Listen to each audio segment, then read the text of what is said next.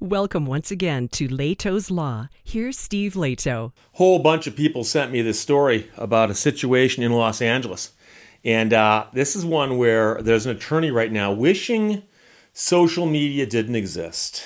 From U.S. Times Post, judge throws out verdict after lawyer bragged about it. The judge threw the verdict out after the lawyer was seen bragging about it. And Los Angeles Times, I believe, broke the story. Um, so when his medical malpractice trial came to an end in April, uh, a doctor um, won the case, and this was in Orange County Civil Court. Quickly and unanimously, the jurors ruled that the uh, gastroenterologist was not responsible for the death of a patient. But then his attorney showed up in one online celebration video where he boasted about his work, saying the case involved, this is the quote, a guy who was probably killed through negligence, but we kind of made it look like other people did it. Uh, citing those comments, the judge who'd heard the case overturned the verdict and remanded the case back to court. I think I have to protect the system and say that the plaintiffs deserve a new trial, the judge said at an August 4th hearing. The case involves a man who's 49 years old, a forklift operator, admitted to South Coast Global Medical Center in Santa Ana uh, he had severe abdominal pain from alcohol induced pancreatitis. Uh, the doctor inserted a feeding tube that accidentally pierced the man's colon, resulting in a fatal infection, according to the lawsuit. The focus of the family's case was the death certificate, which attributed the death to sepsis and peritonitis from a perforated colon. The man's family was asking for $10 million, but in defense of the doctor, the attorney pointed to mistakes made by other people, the other hospital staff, and argued that the man died of other causes. He asked the jury to ignore the death certificate and ridiculed the personal injury industrial complex and claimed the lawsuit was a form of extortion. Shortly after winning the case, the attorney met with colleagues for an office party and invited a legal partner to ring the victory bell. A video of the boastful comments was posted on his company's social media page, but was removed shortly thereafter due to a backlash. Uh, the attorney apologized for what he called his imprecise remarks, saying they were intended solely as an internal briefing for our staff. He said he was not aware they would be made public. At a hearing to decide whether a new trial was warranted, uh, the judge said he found the celebration video extremely important. If he says on video that a guy was probably negligently killed, that's more likely than not. Then he goes on to say, but we kind of made it look like other people did it, the judge said. It appears to be an admission of negligence. Meanwhile, the attorney for the victim's family said that the attorney inappropriately pointed the finger at other medical workers as culpable for the man's death, contrary to an agreement not to do so, but then later bragged about it. Well, boasting isn't much of an irregularity, the judge said. He's a lawyer. But here's the problem stating that justice has not been done disturbs the court. In deciding the plaintiffs deserve a new trial, the judge also noted a three week break he allowed during the trial that may have affected the jury's recall of information. He also said the jury foreman failed to mention in the jury's selection that he had worked as an insurance agent for two years, which in itself may have been enough to warrant a new trial. The judge said the attorney was an excellent attorney with a reputation for honesty and integrity, but good men make mistakes. So, noting that uh, the victim was from El Salvador, the judge also expressed concern that the attorney used the phrase, Welcome to America, in his closing arguments. Uh, remember when he spoke about the personal injury machine, he shouted, Welcome to America. I just think that can only be interpreted as an emotional appeal to invoke anti Hispanic feelings. The judge said the jury, which had 26 minutes to reach, the judge said the jury, which took 26 minutes to reach a verdict, did not ask to see exhibits and apparently did not examine the evidence, saying its decision was the result of some emotion. Now, the attorney is from Huntington Beach and the founding partner of a law firm, did not respond to requests for comment on the situation. Uh, so it goes on a little bit from there. But the real point here is that there's a trial, a civil trial.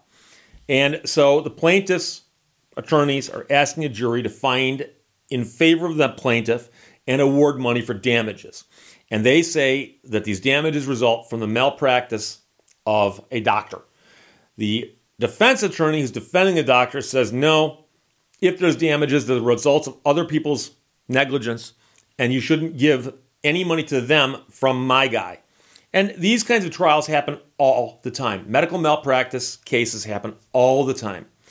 But the weird part here is that the guy was seen on video saying a guy who was probably killed through negligence, but we kind of made it look like other people did it.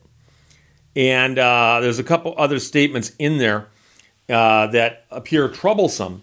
And generally speaking, if you simply had video of an attorney who says, I won the case, and there was a lot of stuff going the other way, that wouldn't necessarily do it. And in fact, if you think about this, uh, people are more prone to brag about the difficult victories than the slam dunks.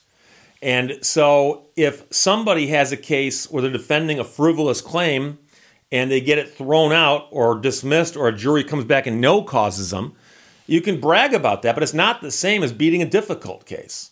So, I can see where the judge is saying, hey, look, you know, people brag, especially lawyers, but the judge also pointed to some other things.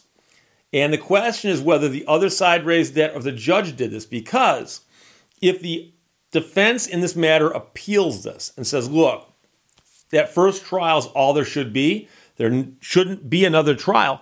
And if they could only hang their hat on the judge saying he saw the videotape that the guy made after the trial, if that was the only basis for the for the new trial, there's a chance a court of appeals might say, how do we draw the line on this? What if the guy made the statement a year from now? What if he bragged about it 10 years from now? What level of bragging would it take? And I understand the guy's not just bragging here. He appears to be saying that liability may have gone elsewhere if, if the jury had actually thought about it.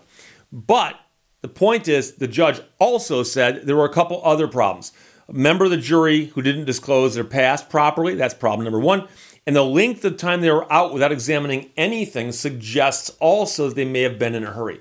I have actually been on a case before, jury trial, where closing arguments start Friday morning and end at 3 o'clock Friday afternoon. And everyone knows that that jury's going to go back and say, if we can knock this out by 5 o'clock, we can all go home and never come back again. Or if we don't knock it up at 5 o'clock, we got to come back on Monday. Who wants to get this done now? Raise your hands. Okay, which way are we going to go? And that's what happens. People, so, I mean, it's sad, but these things happen. And those are the kinds of things that are hard to predict when it comes to jury trials. I can also tell you that I have seen attorneys in the news, by the way, bragging about how they've gotten away with things or made certain kinds of arguments. And I've often wondered if it ever comes back to haunt somebody. But I remember a case where a defense attorney was defending a guy who was seen running from the scene of something, and he had a backpack. And there was stuff in the backpack that was important to this story. And as the guy's running, he takes the backpack and he throws it. And so one officer stops and grabs the backpack. The other officer chases the guy down and grabs him.